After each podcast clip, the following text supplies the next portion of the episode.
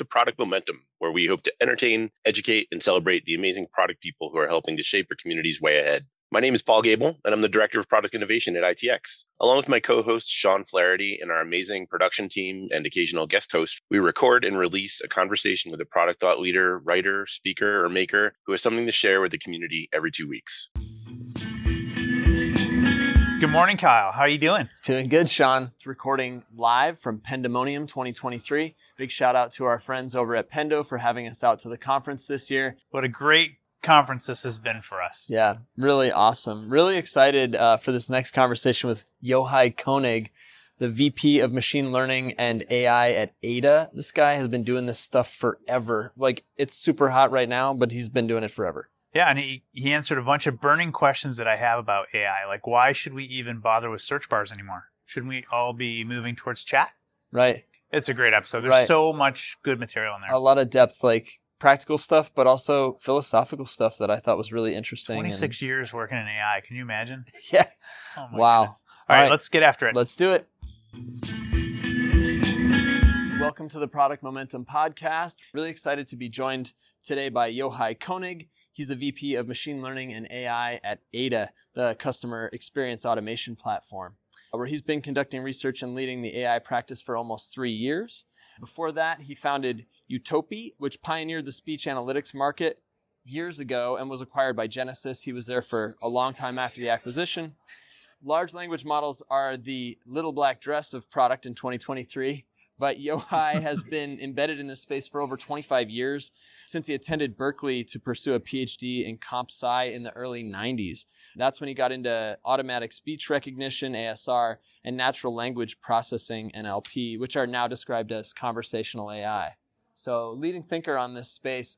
Listen, we're really excited to have you here today, Yochai. I'm excited to be here. It's it's usually I work and build. Finally, I speak to people and kind of try to share my lessons of actually building products with other people. Yeah, it's awesome to have you. And I'm Kyle Pasady. I head up marketing for ITX. And we're joined today, of course, by Mr. Sean Flaherty, EVP of Innovation at ITX, who you all recognize from every episode of the podcast going back a hundred something episodes. So thanks for being here, Sean. Thanks, Kyle. Um, let's jump into it. Uh, I think it might help to start a, start simple and say, can you talk to us a little bit about conversational AI and what is the space from your perspective today? This field is very hot given large language model that are slowly becoming more what I call multimodal. Currently, mainly we all know the chat prompt. We type something, we get answer back. Now there is GPT-4 vision. We can in- insert visual, but eventually we can speak to this LLM in any modality that we want. Wow, yeah. and they'll also give us their generation any modality they want. So today it's separated. DALL-E is like doing I- images. There are some video generation, and there is obviously G- ChatGPT to do text. But eventually it will be one model that you can give any modality and output any modality. Right. So we'll be saying, can you draw me a diagram of that, that kind of thing, and it'll be spitting it back out for us. Yes, so you can say, uh, you can make a silly face and said, please describe my face. Well, I know very few people that have spent so much time working in a single domain. I mean, this is two and a half decades of your life. What do you think is the most important thing you, you learned about AI?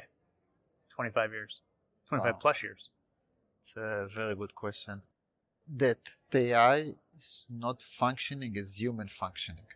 There was a lot of effort to create AI like expert system in the past or other way. Let's learn from how we are doing stuff and try somehow to transfer it to a machine.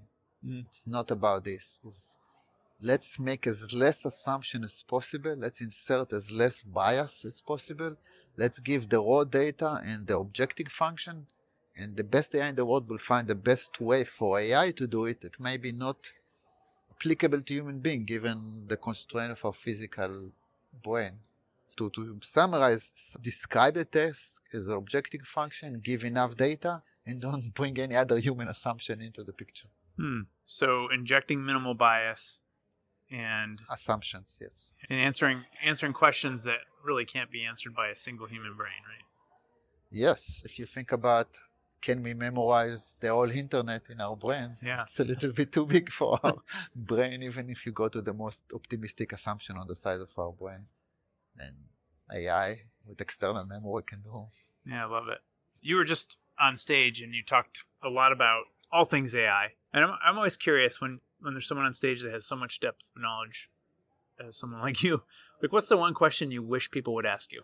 That's, by the way, the question that I always ask in interview when I interview someone. If you're in opposite Yeah, position, exactly. what would they ask me? That's you learn a lot of this. I will think I'll, as a builder, I'll ask more practical questions. So there was not people like, okay, you, I described the three principle that the lesson that we learn from employing it, and I'm expecting to have like a more follow up. So which model do you use to do Yeah. it?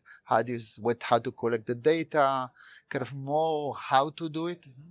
Saying this, maybe the people here are product people that sort of specify what or they're thinking about what can be done and they leave, if you will, the engineering to to do all of this. I'm still a scientist, still an engineer. Yeah. So I'm, I'm thinking about a lot of, and I'm still shipping products. So I'm thinking a lot of how to do it. And, and there was not a question of how, there was a more question of what.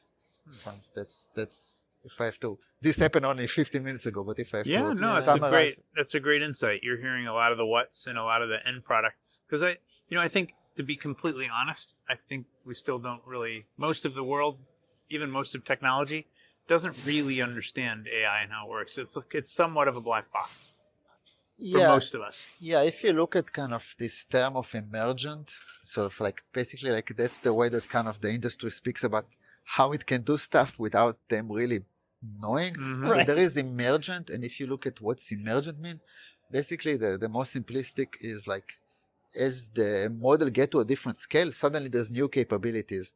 So what's happened if currently the models, let's say, are ballpark the most trillion weights or trillion parameters, what's happening? It will be 100 trillion. What emerging capability will be out there and can we human even predict it, understand it? Saying this, there is some effort around interpretability of understanding why the AI is functioning, what it's doing. The most, some of the leading research there is from Anthropic.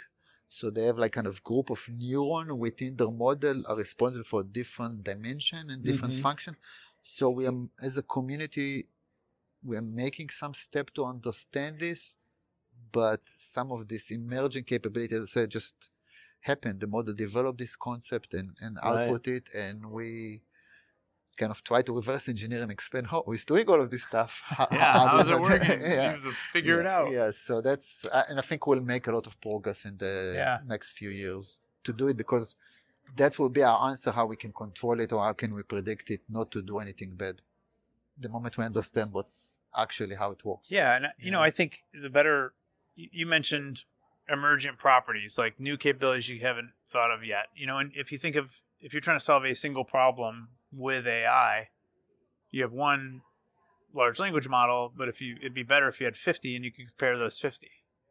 And then if you could use another AI to look at those 50 responses and then compare those and like So- it's like a never-ending So sort this of is called like mixture of expert. This the, is like the Russian Mixture doll of nesting. experts. mixture yeah. of Yeah. expert. It's a very common technology, and also there is underlying question in what you're saying that the industry, both the practitioner and maybe uh, beyond this, are looking at: is it one giant model, or should we bring a very specific model and somehow combine it in an optimal way? Yeah. Both for practical consideration of latency, cost, and and so forth. And, now uh, until we have quantum. Yes, but still, like at the end of the day, you want the best AI maybe to be a wearable device without sending it. Mm. How we can compress it to this, so people do like you know four bit and kind of all these engineering tricks to to make it more comput- computationally effic- efficient. But conceptually, there is all this question: Is our brain is one big, or there is a lot of distributed stuff that somehow work in concert to to generate? So, and no- it's not like I know all the answer to this, but these are interesting questions.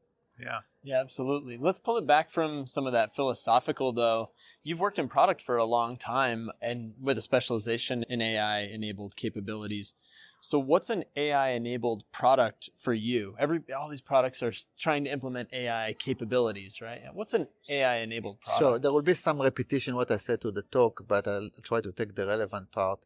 I think AI is to serve the application, meaning don't deploy AI just for hey we have AI in a product. It's to serve the application, meaning you have to set a measurable objective. This is my application performance. That's how I measure the value that my application or product deliver. And the moment you insert AI in the first place or when you upgrade AI, you have to see a noticeable difference in AI.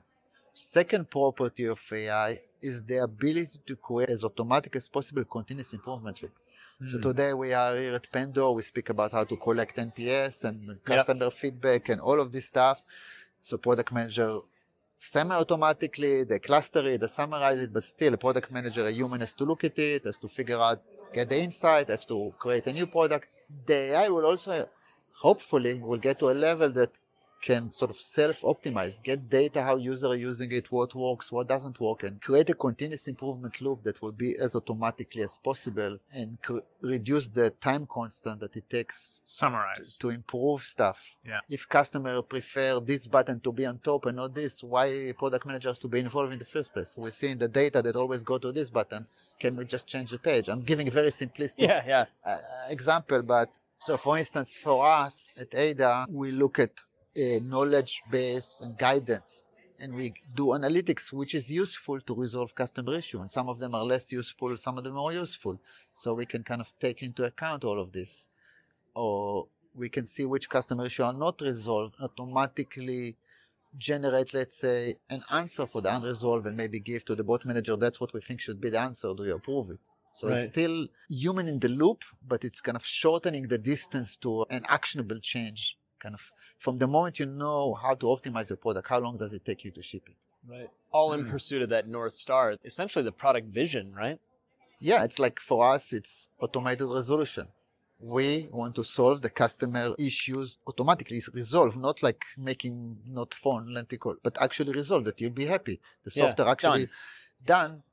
So these are North Star, and so we creating, getting to a level that we deploy a product learn from the data, and it's the AR percentage, the automated resolution that's an star is increasing. Right. Because the software optimized, because as I show the example of RLHF. So all this AI has few answers inside. Maybe it gives the answer one, but if it's not helping you to resolve, maybe it should give the answer two that is also inside because it has all the data of the company. And this kind of continuous improvement loop, self-optimization, I think is additional promise of AI. So yeah. By the way, I loved your framework that you put the triangle. The way you know your AI is successful. It's got to be accurate. It's got to be relevant. It's got to be safe. You know, and that's the thing that you always hear the buzz about is this in the in the press, right? About the safety of AI. Yeah. Yeah. People also call it sometimes. We choose this word, but sometimes people call it the two H: mm-hmm. honest, helpful, and harmless. Yeah. Mm, yeah. So, honest, hopeful, and harmless. So I like that. Three H's. Yeah. So that's another acronym. We chose this because I think it's more relevant to what we are doing. But yeah, well, I thought that was a good analogy. It's a good, it's a good uh, window through which to look a, a lens to look at how you're leveraging any technology, really, but AI in particular, because we don't know what's inside the black box. Yeah. In a lot of cases. Yeah, we have to put the safety mechanism to make sure uh, behaving appropriately. You also talked about in the talk, you talked about pricing, and you struck a chord with me on that. Like how, you know, as a, as a service, like any sort of AI driven service, how how do you anticipate pricing it in the future? So it's a hard problem to solve because of the value that it adds. So what? So we adopted outcome based pricing. Outcome based pricing. I was fascinated by that. Outcome based wow. pricing, and we sold customers to date based on outcome based pricing. Now, first what it is. It means for us, every conversation that we automate automatically resolved. There's you are happy as a customer, yeah. we are happy, we'll get money based on this. If you're not bring you value, why you should pay us? Yeah. And if wow. you bring you more value, pay us more. Now there is a gentle dance of calibration make sure that what we consider resolved, you all consider resolved, yeah. and we put there is a mechanism in the product to do this calibration. Yeah, I heard you say you're using AI to watch the AI. yes, but it's calibrating also by human. I didn't yeah. go into all these details, but basically after onboarding both us and the customer. Actually, I'm surprised there is no dispute almost kind of when customer wow, yeah. review the, because we kind of also tune it to be very conservative because we don't want to get with like we're saying we resolve let's say 50% in practicality probably it's close to 60 but we took the 50 for sure that yeah. we resolve. Pay us by this. We'll be happy and we'll be aligned. Our line is to increase it. Your Yeah. goal as a company, our goal is let's not buy seat, let's not buy pay us by value. So outcome-based pricing. So I think that's a really interesting model. Talk about commitment to your vision, right? yeah. Like we're all in. We're all in. we're all in. Yeah, if we're if we're achieving our vision, pay us for exactly how much we did that. Yeah. Yeah, that's amazing. One other thing you talked about on stage was search versus chat. Somebody asked the question. yeah. search versus chat and i think who wouldn't want to just have a dialogue like if you if you have the choice like do you want to search and have to filter through a bunch of results or would you want those results curated for you in a more You want a specific answer to your question. Yeah, You, right. you don't want. Why do I have to look at ten documents and figure out the answer if the AI can do it for me? yeah And I can look at ten. Maybe the answer is in answer two hundred thirty-seven or whatever. So Right. Uh, page that was seven, saying- page seventeen of but Google. that was a light bulb moment for me looking at the products of the future why wouldn't you start from the perspective of using ai to handle your search function I'm not sure. Again, it's again the, the input that's convenient to us. Like chat is one input. Like let's say my refrigerator is I don't know the light is broken. I want to send. I can just take a picture and said why this red light is on. I don't Hmm. even have to speak. Yeah. Like kind of uh, or or sometimes video is the best way to me to explain what's happening. Sure. And and so. AI will bring you to a level that's most convenient to you. Do you prefer to speak? Do you prefer to chat? Do you prefer which language, which vocabulary, slang no, is convenient to you as a user to express it? So, philosophically, for a second, I Yeah. think we're moving from a way that we as consumer have to adapt to companies because we know for this company it's better to call them, for this it's better to chat. Right. I want to have the interface is convenient to me, and the company will adapt. Oh, yeah or i'll go somewhere else i'll go to the company that'll yeah, adapt and it will be most convenient to me. Maybe for me, for instance, as someone with a thick accent, it's better to write English. My writing in English is better than my speaking. Hmm. well that's going to be solved with ai pretty soon Yeah, Like but what? I'm just saying, like for me, it's very, very nice to to So, right, express yeah to write it because I'm right kind of short to the point. When I start speaking, they don't get some of the words, numbers, this. and- So again, it's convenient to me. Some people just prefer to speak. So whatever, whatever works for you. All right. Well, for a person who's been pretty much in innovation their entire lives, how do you define innovation? What does innovation mean to you? So we go into more philosophical question, Hmm. like is mathematics discovered, or is it just uh, there and exposed? yeah, or ju- we just found it? Oh, that's funny. of, uh, That's funny. I just read On Writing by Stephen King. This came up in a couple of, couple episodes ago as well. But in it, he says the ideas that he has. You know, Stephen King is like unbelievable fiction writer, Yeah, yes. horror writer. The ideas are already there. He's like a anthropologist or a paleontologist dusting off the bones. yeah. Like he's just he's just crafting the story that's already there. So Is it the same thing for you? I think, and again, this is my speculation. Mm-hmm. I think the AI is trained on the current level of human knowledge, Mm. and there is corollary and derivative of this human knowledge that we didn't articulate because we didn't make the connection yet. But I want to believe there is something beyond the current capture human knowledge that we just didn't discover that we as human will discover and the AI cannot discover because it's not in the data that it was trained on. Fascinating. So innovation will always belong to the human. You think? That's my hope as a human. All right. Well said. One question we always like to end with Is there anything you're reading right now that you really enjoy you'd recommend to our audience or anything you're learning about? Actually, the last book that I read is called Smart Brevity. Smart brevity. That uh, it's actually related to this because I tend to write very detailed Slack messages and mm. email, and, and when I communicate, partly I know too much on some stuff, and partly it's to show off because you know I know too much. but when you read the smart brevity, the first thing they said is the human attention span after the fixed six word goes down. Doesn't matter how motivated you are, how much mm. they pay you, whatever. It's like how much coffee you had. Just like we slow down. So say the most important stuff at the beginning and say it in the simplest way. Don't use words like about. Yes, if you write three million, it's about. It's not. It didn't. Mm, yeah. So it's actually made a lot of impact on my communication to kind of increase my bandwidth. So that's a book. In terms of paper, I'm very interested these days in, from a machine learning perspective, in fine tuning and distillation. So let me maybe kind of go a little bit scientific for a second. Currently, there is these big models, and the question is, and I gave example of RLHF, how to create what you need. Why do we need a model about astrology or archaeology when I do customer service or when you do any other application? So there is this technology of that's currently it's available of fine tuning. Uh, OpenAI is fine tuning 3.5 Turbo. Google their model have bought fine tuning in another form of supervised fine tuning, another form called RLHF. But eventually there will be a technology that I think one example of it is distillation step by step is the ability to take a very large model and say that I'm only interested in this problem. Take this large model and create for me from it, derive from it a smaller model that has all the power of this big model, but only on the specific domain.